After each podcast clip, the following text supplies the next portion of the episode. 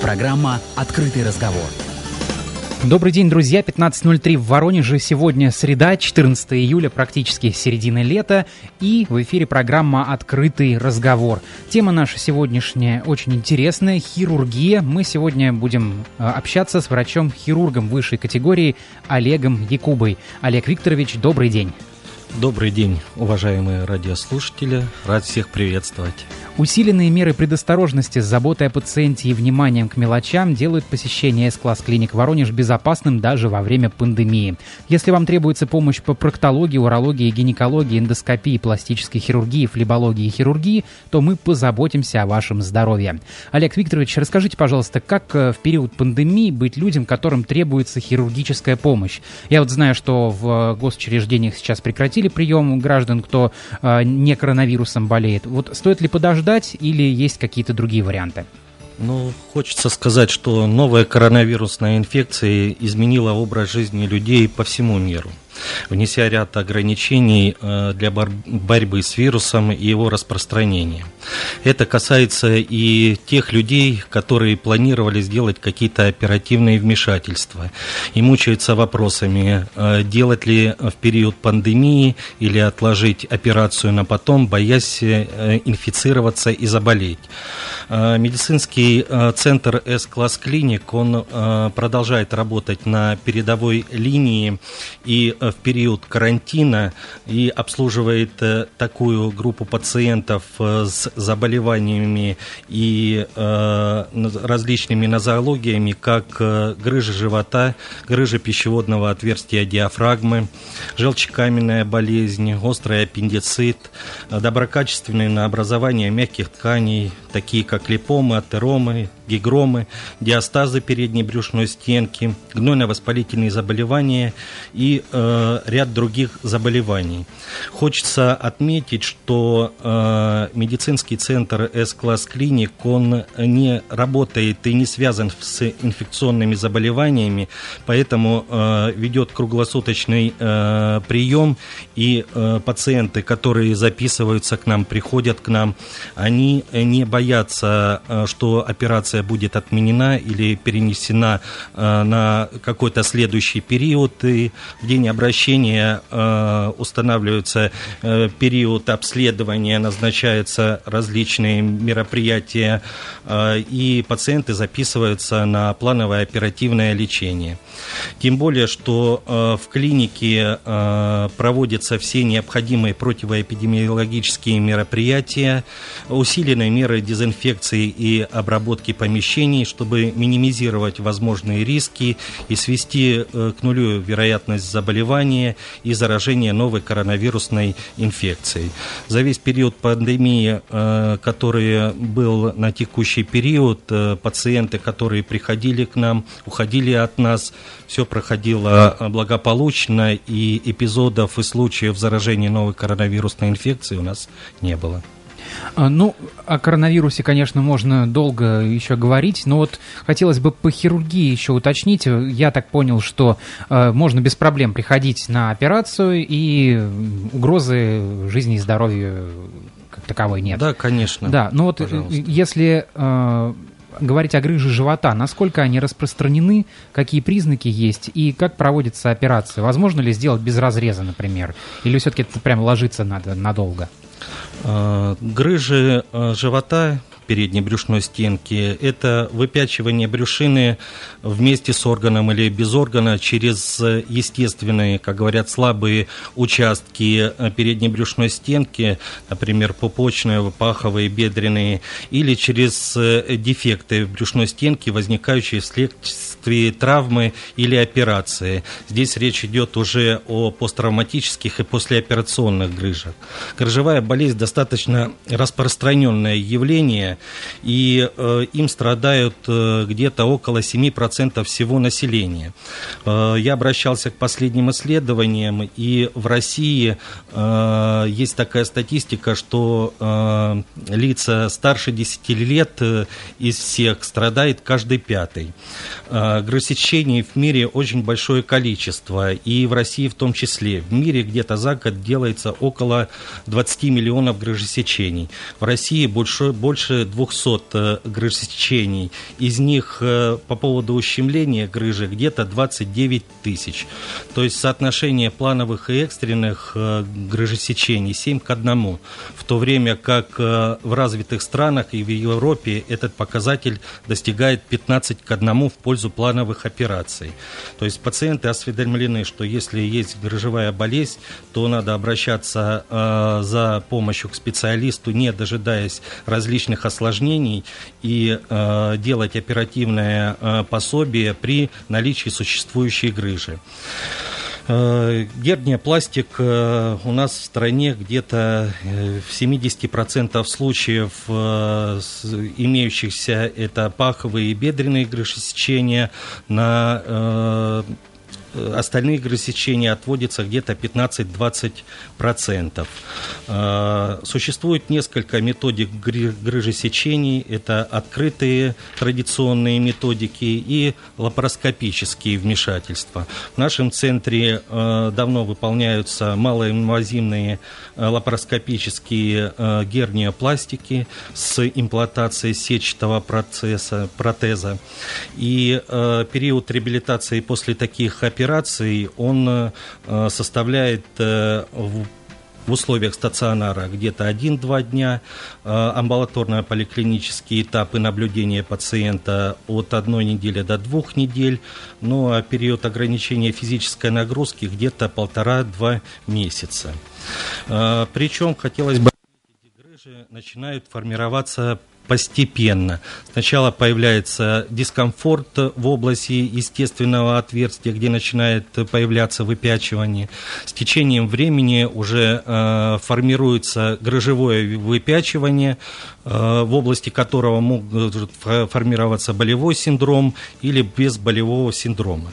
Поэтому хотелось бы обратить внимание на то, если у пациента появилось выпячивание в области пупка, паха, живота, которое увеличивается в вертикальном положении при физических нагрузках, э, натуживании, исчезает при в горизонтальном положении, то, как правило, это грыжа. Выпячивание с течением времени э, приобретает округлую или овальную форму и э, может становиться в э, будущем невправимым. И э, опасно это тем, что э, невправимые грыжи, как э, чаще всего, э, могут вызывать непроходимости, могут э, вызывать ущемление, различные осложнения. Поэтому, чтобы избежать этого, избежать осложнений, необходимо оперативное лечение выполнять до того, как эта вся клиническая картина уже разовьется. А, скажите, пожалуйста, Олег Викторович, вот если к вам приходят э, пациенты с грыжей, то в основном какая причина вот, грыжи живота? Э, причин грыж живота несколько. Это и э, анатомические предрасполагающие факторы, которые могут быть и врожденными, могут быть и приобретенными, связанные с возрастными изменениями э, в анатомических структурах передней брюшной стенки, так и предрасполагающие риски в виде повышенного внутрибрюшного давления, запоров у пациентов с хроническими заболеваниями легких, которые постоянно кашляют. Все это приводит к тому, что повышается внутрибрюшное давление, и э, из-за этого происходит э, выдавливание, выпячивание брюшины через естественные или какие-то травматичные дефекты передней брюшной стенки. Так формируется грыжа. А вот вы говорите, что в Европе гораздо меньше экстренных операций по сравнению с плановыми. А там, как я понимаю, люди лучше обследуются или почему так происходит? Э, может быть э, лучшая осведомленность, может быть лучшая сознательность пациентов, потому что когда разговариваешь э, с пациентами вот из Германии, из Франции были, то э, они понимают и отдают себе отчет, что имеющуюся патологию нужно решать, когда она только появилась, на ранних стадиях, и не дожидаться того, что может случиться какие-то осложнения или разовьется какая-то клиническая картина, которая в будущем утяжелит состояние и течение болезни и будут более обширные или травматические операции при больших размерах э, грыжевого образования. Ну. Поэтому стараются э, в ранние сроки обращаться за медицинской помощью и решают эту проблему на корню. Ну, в общем, да, лучше, наверное, все-таки проблему искоренить, пока и она еще не такая большая, чем потом уже решать это все в экстренном порядке. Здесь, мне кажется, вы абсолютно правы. Скажите, ну вот после таких операций, там, э, после хирургического вмешательства или после лапароскопии, вот, э, долго ли восстанавливаться, реабилитация долго идет? Э, сроки реабилитации зависят от э, способа оперативного вмешательства, э, видов грыжи, размеров грыжи. Например, при паховых грыжах, при открытой методике, то есть традиционной, когда производится разрез кожи под жировой клетчатки, устанавливается имплант или делается натяжная пластика, реабилитационный период в стационаре занимает где-то 3-5 дней, после стационарный период э, до 2 месяцев. Если же э, выполняется лапароскопическая херниопластика паховой грыжи, то стационарный период занимает 1-2 э, дня, не более. И период реабилитации в два раза меньше, достигает 7-14 дней. Отлично. Ну что ж, мы сейчас послушаем Александра Маршала, песня «Безумные ночи», а после этого вернемся к нашему разговору. Напомню, что мы сегодня беседуем с врачом-хирургом высшей категории Олегом Якубой.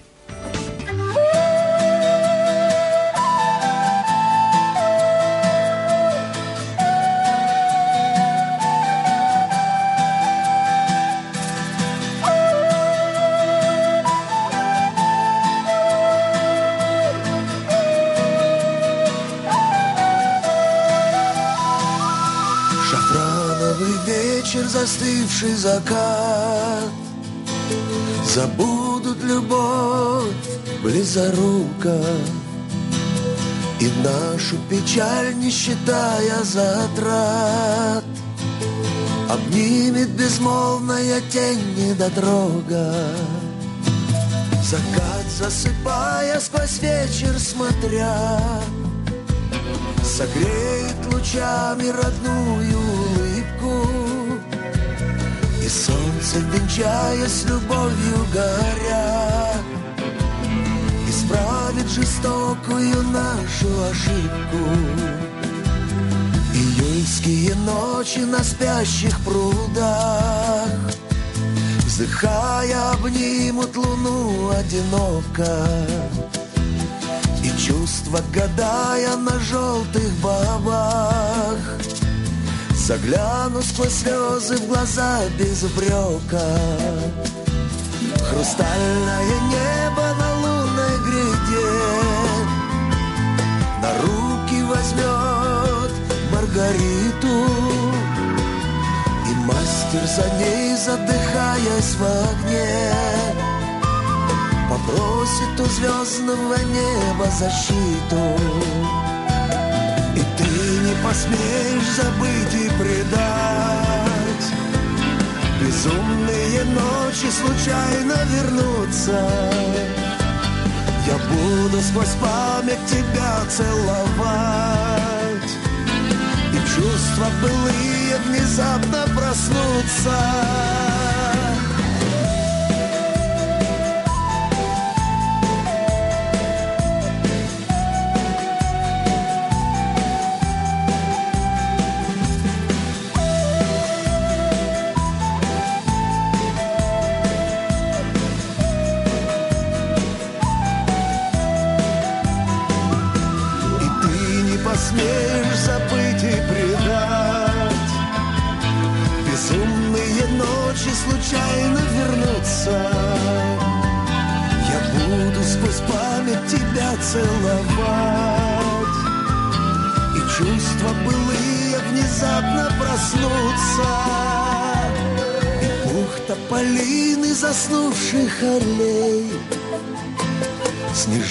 Снежинками в воздухе будет кружиться.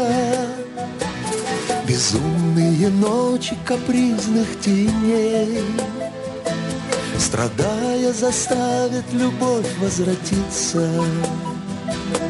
Безумные ночи капризных теней. Страдая, заставят любовь возвратиться. Программа «Открытый разговор». Воронеже 15 часов 17 минут. Это программа «Открытый разговор». Меня зовут Сергей Ильин, а наш гость сегодня врач-хирург высшей категории Олег Якуба. Говорим сегодня о тех заболеваниях, которые лечат хирур- хирурги. А, Олег Викторович, расскажите, пожалуйста, что такое желчекаменная болезнь и чем она опасна? Нужна ли операция? И если да, то какие методы вы используете при операции? Э, Желчекаменная болезнь – это заболевание, связанное с нарушением обмена веществ.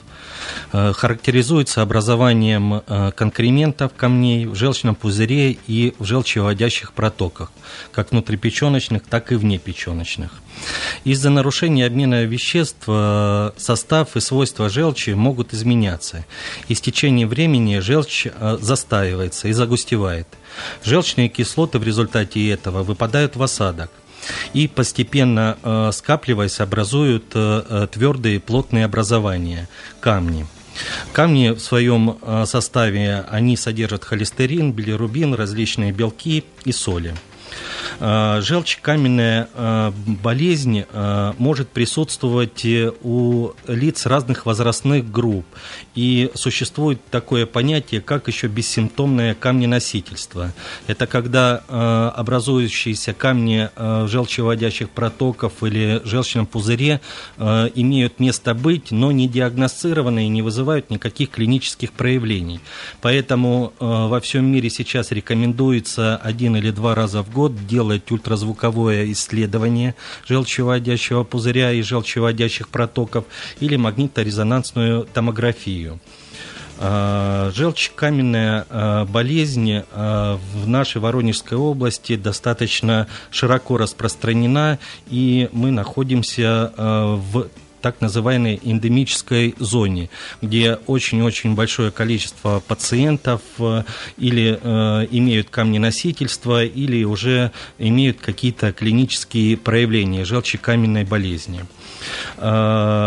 При наличии конкремента э, в желчном пузыре или в желчевыводящих протоках обязательно оперативное лечение, потому что существуют определенные группы препаратов, э, которые как бы лизируют несформированные камни, но это, как правило, инициативные камни, инициативный холедохолитиаз, камешки, которые достигают 0,5 сантиметров э, и э, еще не плотные, э, в некоторых некоторых редких случаях могут лизироваться, но, как правило, практика показывает, э, в большинстве случаев этого не происходит. И э, наличие камня в желчном пузыре или крупного конкремента, или мелкого конкремента опасно что в первом, что во втором случае, так как может приводить к развитию осложнений желчекаменной болезни в виде э, острых воспалений желчного пузыря, воспаления желчевыводящих протоков, миграции мелких конкрементов из желчного пузыря в желчевыводящие протоки с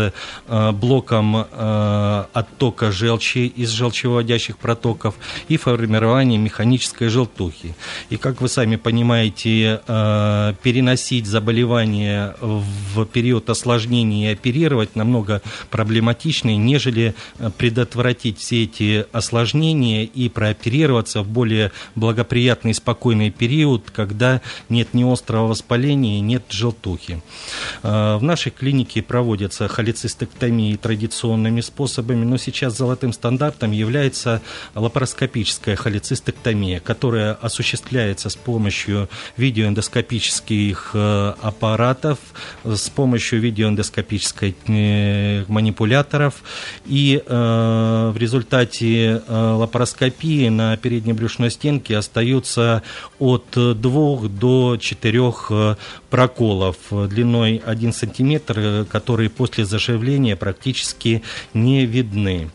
Также в нашей клинике мы выполняем однопортовые лапароскопические холецистэктомии, которые заключаются в удалении желчного пузыря через один прокол. Устанавливается один порт специальный, как правило, в области пупка, и с помощью специальных инструментов выполняются все те же манипуляции, как и при э, полипортовых лапароскопических холецистэктомии, только после операции Э, остается небольшой маленький э, разрез в области пупочного кольца, который при заживлении э, совсем не виден. Этим достигается потрясающий косметический эффект, а также снижается послеоперационный болевой синдром. Пациенты хорошо себя чувствуют, очень довольны, и после этих операций не видят остатков э, и последствий на передней брюшной стенке в виде больших разрезов и шрамов. Олег Викторович, вот вы говорите, что в Воронежской области, жители нашей области, они в группе риска, как я понимаю, находятся. Да. Почему вот желчекаменная болезнь у нас так распространена? Ну, повышенная жесткость э, воды в 10 раз превышает у нас жесткость воды э, Плюс э, зависит еще формирование желчекаменной болезни от образа жизни, э, от питания.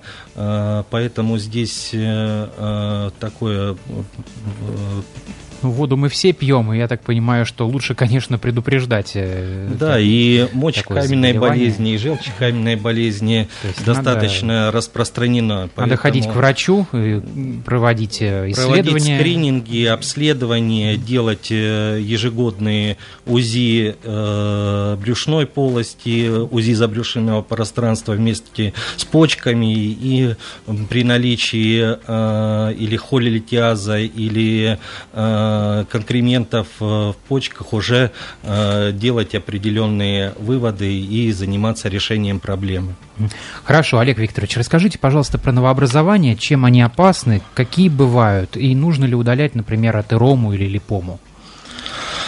Ну, по своей структуре новообразования делятся на три вида. Доброкачественные образования, такие как атерома, гемангиома, лимфангиомы, липомы бывают, э, фибромы бывают, бывают злокачественные новообразования э, мягких тканей, такие как карциномы, э, базалиомы, меланомы, саркомы, и бывают предраковые состояния, кожи – это старческие кератомы, пигментные ксеродермы, кожный рог, дерматоз Боуна и много других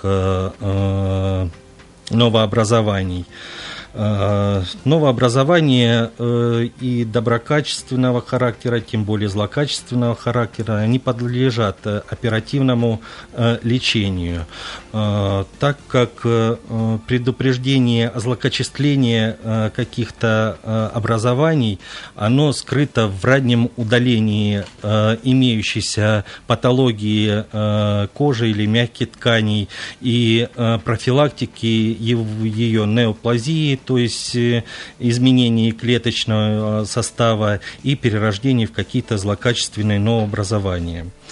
Э, доброкачественные образования, они более благоприятны по своему клиническому течению для пациента, могут не вызывать различных клинических проявлений, беспокойств, но подлежат постоянному мониторингу и удалению, потому что могут расти, увеличиваться в размерах, достигать значительных размеров, что вызывает э, и иногда, смотря где расположено образование, нарушение функции э, органа или э, если находится в проекции сосудистого нервного пучка, может приводить к различным неврологическим расстройствам в виде парастезии, гиперстезии или венозным застоем. Поэтому лучше всего, когда появилась есть небольшое образование, вы пришли, его удалили, не дожидаясь, пока оно вырастет э, до значительных размеров и будет э, э, повышенный объем оперативного вмешательства, большая травматичность при его удалении, или дожидаться, когда это новообразование переродится в какую-то злокачественную форму. Поэтому, если вы заметили какие-то изменения э, на коже или э, уплотнение мягких тканей, лучше обратиться к специалисту, проконсультироваться и решить эту проблему.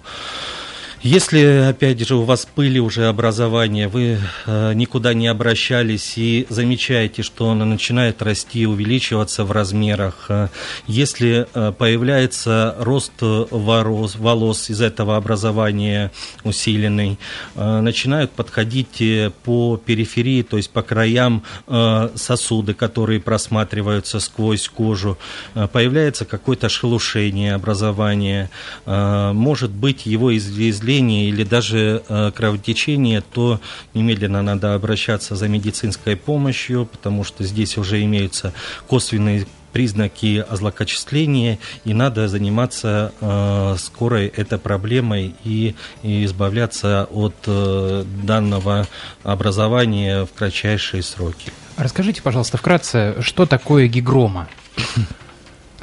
А, гигрома, э, как ее еще называют, это синовиальная киста или ганглион, это опухолевидное тоже образование, представляющее собой скопление а, жидкости серозного характера с включением слизи и фибрина, оно еще может быть, э, которое развивается в сухожильном влагалище или синовиальной сумке. Гигромы формируются из постоянного хронического тендовогенита или бурсита, это э, хронического воспаления оболочки сухожилия или э, суставной капсулы, в результате чего э, нарушается функция реабсорбции синовиальной жидкости, которая содержится в них. Из-за этого происходит избыток Э, выделяющейся синаэльной жидкости в полости оболочки сухожилия или в полость суставной сумки. Она там уплотняется. При воспалении еще выпадают э, фибрин, белки. И из-за этого э, в слабых участках или влагалище сухожилия или капсулы сустава формируются дефекты, через которые начинает выдавливаться и выходить вот этот уплотненный синовиальный детритик. А, в результате чего в подкожировой клетчатке под кожей образуются осумкованные жидкостные такие вот скопления, которые и формируют э, гигрому. Гигромы чаще встречаются на лучезапястном суставе, Э, верхних конечностей. Также могут встречаться еще э, плюсно-фаланговых, межфаланговых суставах, э, суставах стопы и других более крупных суставах, а также на протяжении сухожилий различных мышц. Существовали разные методики лечения гигром, и в 20 веке еще использовались методы раздавливания гигромы, пункционные методы, когда откачивали содержимое, но они, как правило, не привели к хорошим клиническим результатам, потому что данное заболевание очень часто рецидивирует. И э, после э, того, как э, гигрому раздавили или откачали из нее содержимое, капсула э, все равно под жировой клетчатки, под кожей она остается. Есть сообщение с э, полостью э, оболочки сухожилия или полостью сустава, и поэтому происходит постепенное накопление жидкости в остающихся оболочках, и гигрома рецидивирует. Поэтому э, единственным, наверное, правильным решением будет это хирургическая манипуляция в виде удаления иссечения радикального э, оболочек гекромы и э, ушивания дефекта или в, оболочке сухожилия или э, в капсуле самого сустава, чтобы э, препятствовать поступлению э, синовиальной жидкости опять в окружающие ткани. Наряду с этим, так как это хроническое воспаление, хронический тендовагенит или хронический бурсит, повторюсь, то назначается еще и наряду с хирургическими манипуляциями лекарственная терапия, которая блокирует, снижает воспаление воспаления и э, лекарственная терапия, направленная на улучшение э, микроциркуляции в синовиальной оболочке и э, восстановление хорошей реабсорбции, то есть всасывание синовиальной жидкости, которая выделяется в эти полости. Мы ненадолго прервемся, а затем продолжим нашу программу.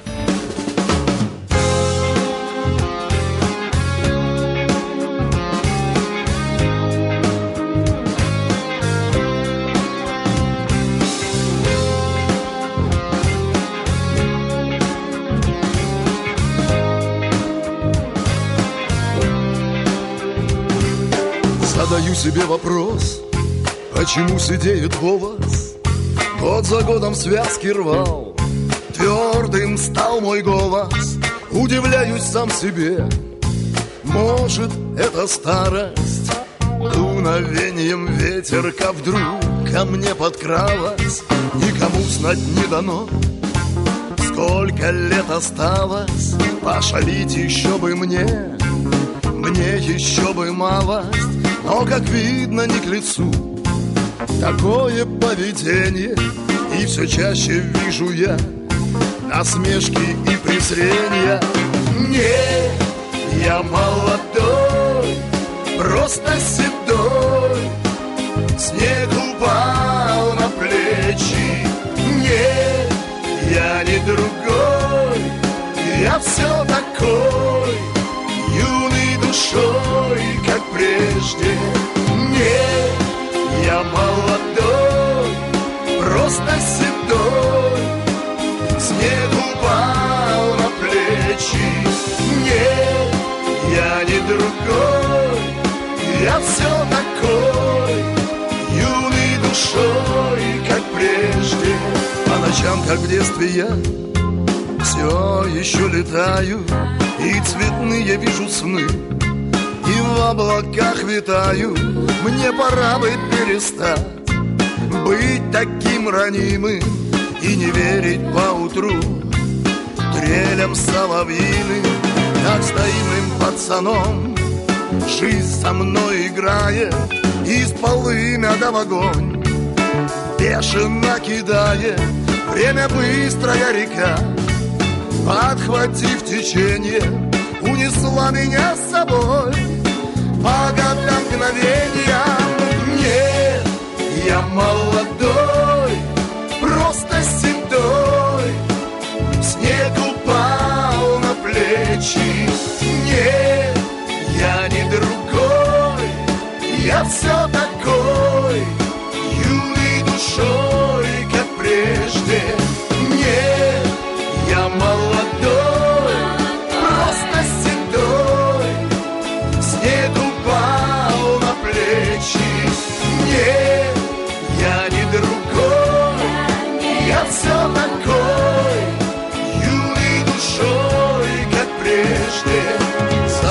себе вопрос, почему сидеет волос?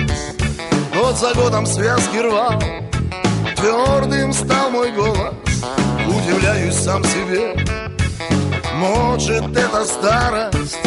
Дуновением ветерка вдруг ко мне подкралась. Нет, я молодой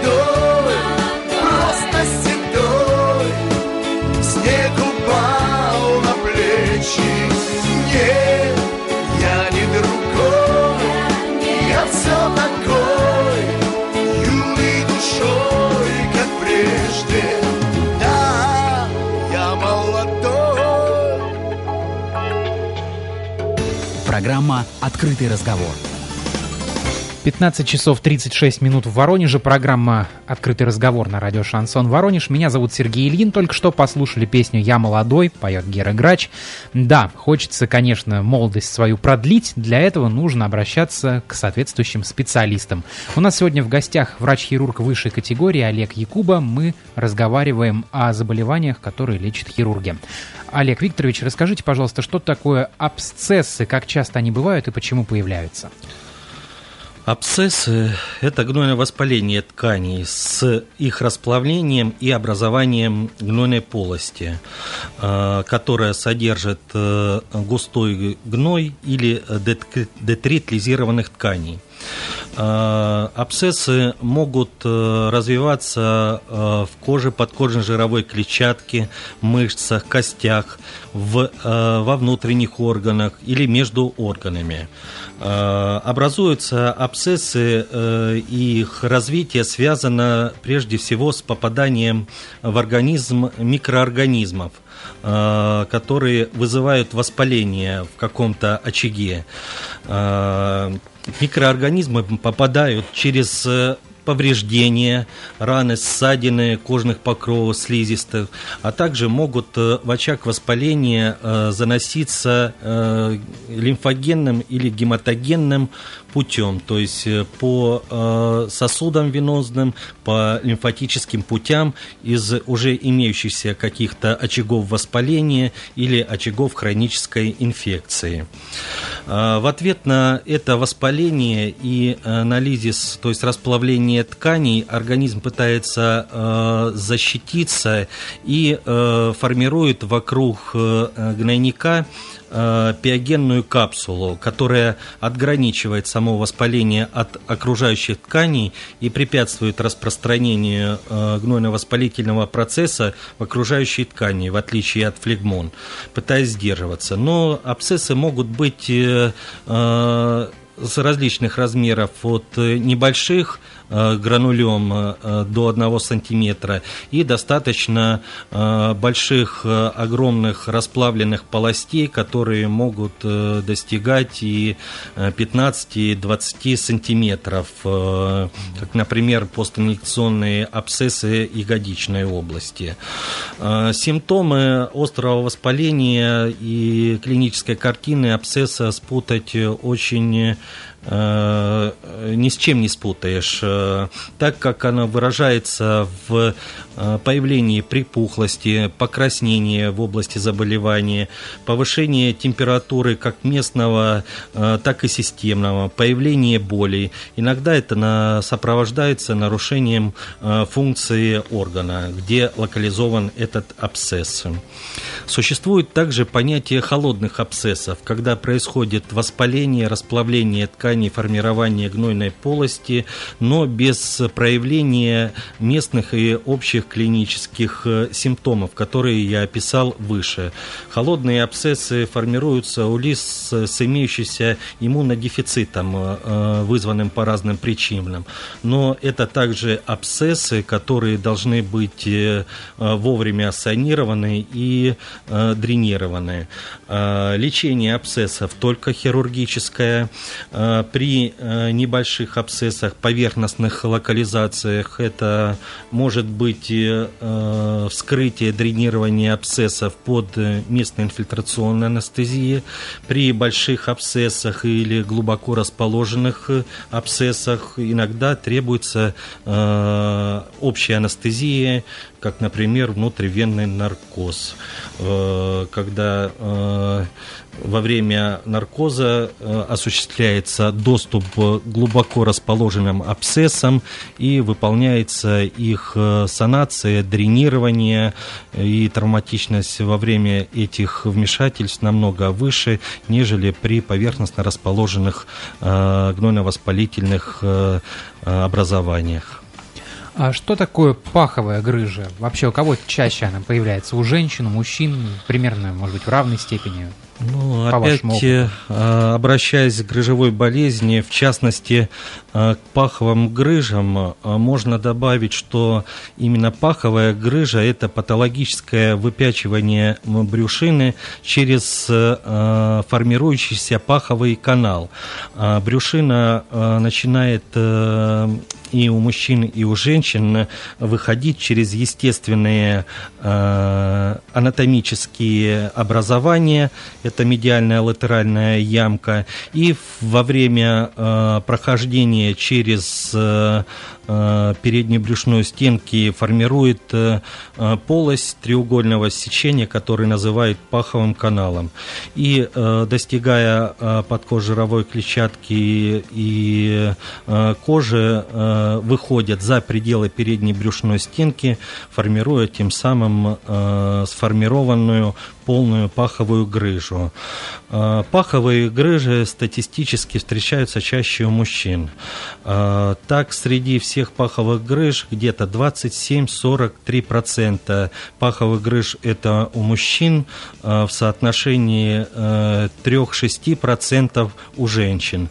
То есть где-то на 10 случаев среди мужчин один случай женщин попадается. И также следует отметить, что э, паховые грыжи могут быть как врожденные, так и приобретенные. А среди приобретенных грыж э, э возрастной контингент э, среди мужчин и женщин это где-то 40 плюс.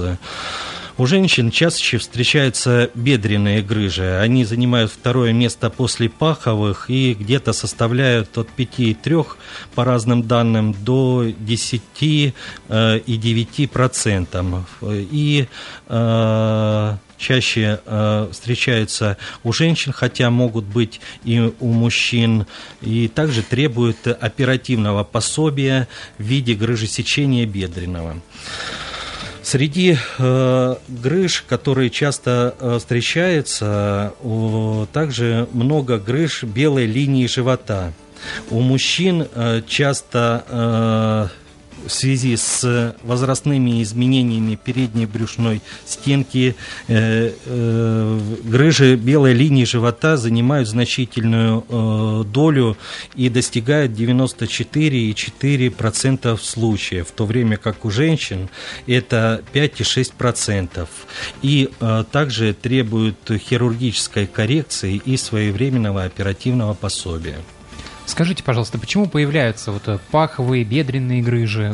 С чем это связано? Это генетическое или там образ жизни, опять же, Ну, как я больше? уже говорил, это и генетически детерминированная ситуация может быть, э, э, потому что переднюю брюшную стенку сухожилия фасы формирует коллаген, а именно коллаген четвертого типа, который придает эластичность этим структурам. Если есть какое-то генетическое обусловленное ситуация, ситуация, которая э, приводит к меньшей выработке этого коллагена четвертого типа, то тогда э, эластичность э, фасы, эластичность сухожилий, она теряется, они становятся рыхлыми и более подвержены расслоению, которое формируется при повышенном внутрибрюшном давлении. И комплекс этих факторов, то есть анатомических предрасположений, располагающих и факторов риски в виде повышения внутрибрюшного давления, которое, как я говорил, может быть при э, запорах, тяжелых физических нагрузках, постоянном кашле, оно э, приводит к тому, что через разволокленные вот эти рыхлые ткани начинает выдавливаться брюшина через переднюю брюшную стенку наружу. Так и формируются э, все виды грыж, за исключением э, послеоперационных и пост травматических, когда формируется дефект, через который вываливается как бы э, грыжевой мешок. Я слышал про такую услугу, не знаю даже как правильно сказать, установка порт-систем. А что это такое и для кого, кому это нужно? Да, существуют э, различные порт-системы, в том числе э, и перитониальные, плевральные порт-системы. Это, это одна из разновидностей имплантированных порт-систем, которые устанавливаются под кожу или передней брюшной стенки, или э, грудной клетки и э, включают в себя камеру, которая состоит из титана и покрытая э, силиконовой мембраной. Эта вся конструкция соединена с дренажной перфорированной трубкой, катетером, который устанавливается э, в брюшную полость или в плевральную полость. И эти порт-системы служат для э, эвакуации э, асцетической или плевральной жидкости, и, причем эвакуация может быть многократная, и э, раньше те группы пациентов, которым мы делали э, лапароцентезы, э, неоднократные лапароцентезы и скачивали жидкость из брюшной или э, делали торакоцентезы из плевральной полости, э, отпадает необходимость частых э, оперативных пособиях э, и э, частых э, манипуляциях. Тем более, что подсистемы устанавливаются у такой отягощенной категории пациентов, которые страдают циррозом печени. У цирроза печени класса С формируется э, диуретически резистентный асцит, который не поддается консервативному лечению и э, требует эвакуации жидкости через определенные промежутки времени. И раньше мы делали лапароцентезы и э, эвакуировали до 10-15 литров одномоментной жидкости из брюшной полости, а у тягощенного пациента с сопутствующей патологией э, это э, приводило к различным и осложнениям осложнением и приводило к э, от отягощению имеющейся патологии.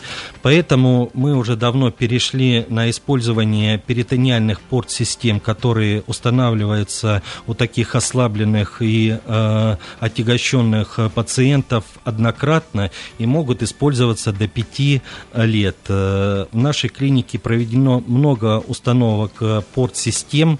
Э, порт-система устанавливается до 5 э, лет, как я говорил, и может много многократно через имеющуюся мембрану специальной иглой Кубера, как их называют, э, откачиваться э, жидкость из брюшной полости. Причем эти манипуляции пациент э, может выполнять сам и эпизодически откачивать жидкость небольшими порциями, которая набирается в брюшной или плевральной полости. И в результате установок этих порт-систем мы пришли к тому, что улучшилась жизнь жизни, э, качество жизни э, наших пациентов. Мы и сейчас избегаем тех осложнений, которые практиковались э, в традиционной медицине и существуют при лапароцентезах. Поэтому вот это нововведение в конце 20 и 21 века, которое используется сейчас повсеместно и во всем мире, и очень привело к хорошим положительным результатам результатом и лечения данной категории пациентов, как циррозом печени, так и а, злокачественных асцитов и улучшения их качества жизни. Спасибо. Ну что же, через несколько минут мы поговорим о том, как не доводить себя до такого состояния, чтобы пришлось устанавливать порт-системы и вообще э, приходить э, на сложные операции. Через несколько минут после песни и прогноза погоды обязательно об этом поговорим, о мерах профилактики для всех вас.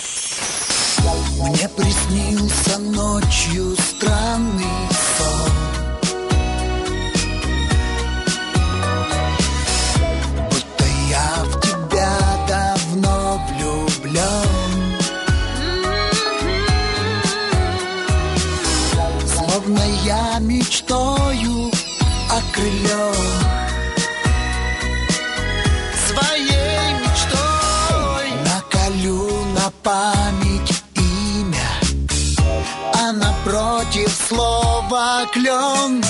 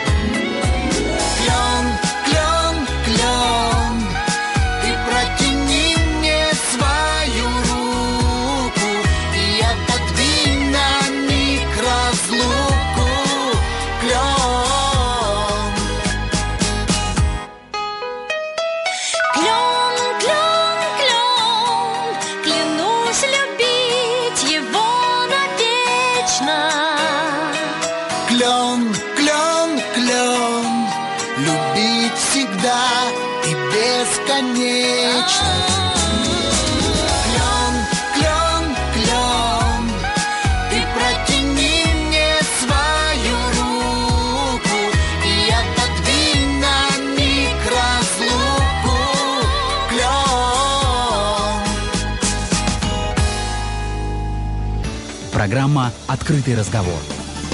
15 часов 53 минуты в Воронеже. Программа «Открытый разговор» на радио «Шансон Воронеж». Напоминаю, что наш гость сегодня врач-хирург высшей категории Олег Якуба. Олег Викторович, расскажите, пожалуйста, о мерах профилактики. Как себя сберечь, в том числе от коронавируса?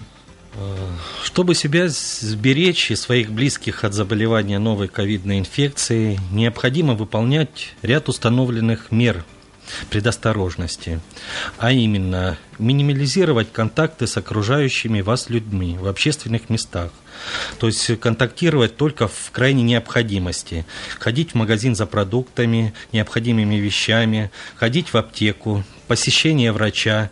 Э, Если вы не переведены на удаленную занятость, то минимальные контакты на работе. Если вы все-таки вышли на улицу, то э, стараться держать дистанцию, которая достигает 1-2 метров от людей, идущих впереди, позади вас. Стараться пользоваться, не пользоваться общественным транспортом, а э, по возможности или передвигаться э, пешком, находясь на э, чистом воздухе и э, минимизировать э, контакты с людьми в общественных транспорте, тем более, что среди них очень может быть большое количество носителей или э, больных ковидной инфекцией. Э, Также минимизировать контакты э, с бумажными деньгами, э, э, соблюдать правила личной гигиены, часто мыть руки, обрабатывать э, кожу рук антисептическими средствами после соприкосновения с различными поверхностями, надевать перчатки, носить обязательно маску, использовать, при кашле или чихании обязательно прикрываться платком или хотя бы, если нет э, платка, то локтевым изгибом.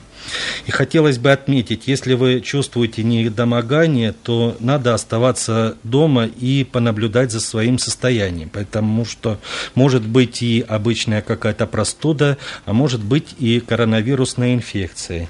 И если же в случае повышения температуры или постоянного кашля, который не проходит, э, появление одышки, обратиться за медицинской помощью, вызвать на себя бригаду или скорой помощи или участкового терапевта и при этом оставаться дома, не выходя на улицу в общественные места, чтобы не подвергать опасности окружающих и при наличии у вас инфекции, не дай бог, не заразить их. Ну, а чтобы предупредить э, заболевания, которые лечит хирург, какие меры профилактики должны быть в этом случае? Э, Меры профилактики – это э, здоровый образ жизни, правильное питание, э, постоянный скрининг организма, э, один-два раза в год проводить УЗИ брюшной полости, э, мониторить лабораторные анализы, делать фиброгастроскопию, колоноскопию раз в год, особенно у лиц старше 40 лет, э, делать ультразвуковое исследование забрюшинного пространства и вместе с почками. Э, И этот э, скрининг э, приведет к тому, что можно будет выявить э, заболевания на ранних стадиях и вовремя э, и, э, пациента от э, осложнений или э, кульминации развития заболевания, которое может привести и к инвалидизации или утяжелению имеющейся патологии. Спасибо вам большое. Напомню, что у нас в гостях сегодня был врач-хирург высшей категории С-класс клиник Воронеж Олег Якуба. Еще раз благодарю вас, Олег Викторович, за то, Спасибо что пришли всем, к нам в эфир. здоровья, счастья.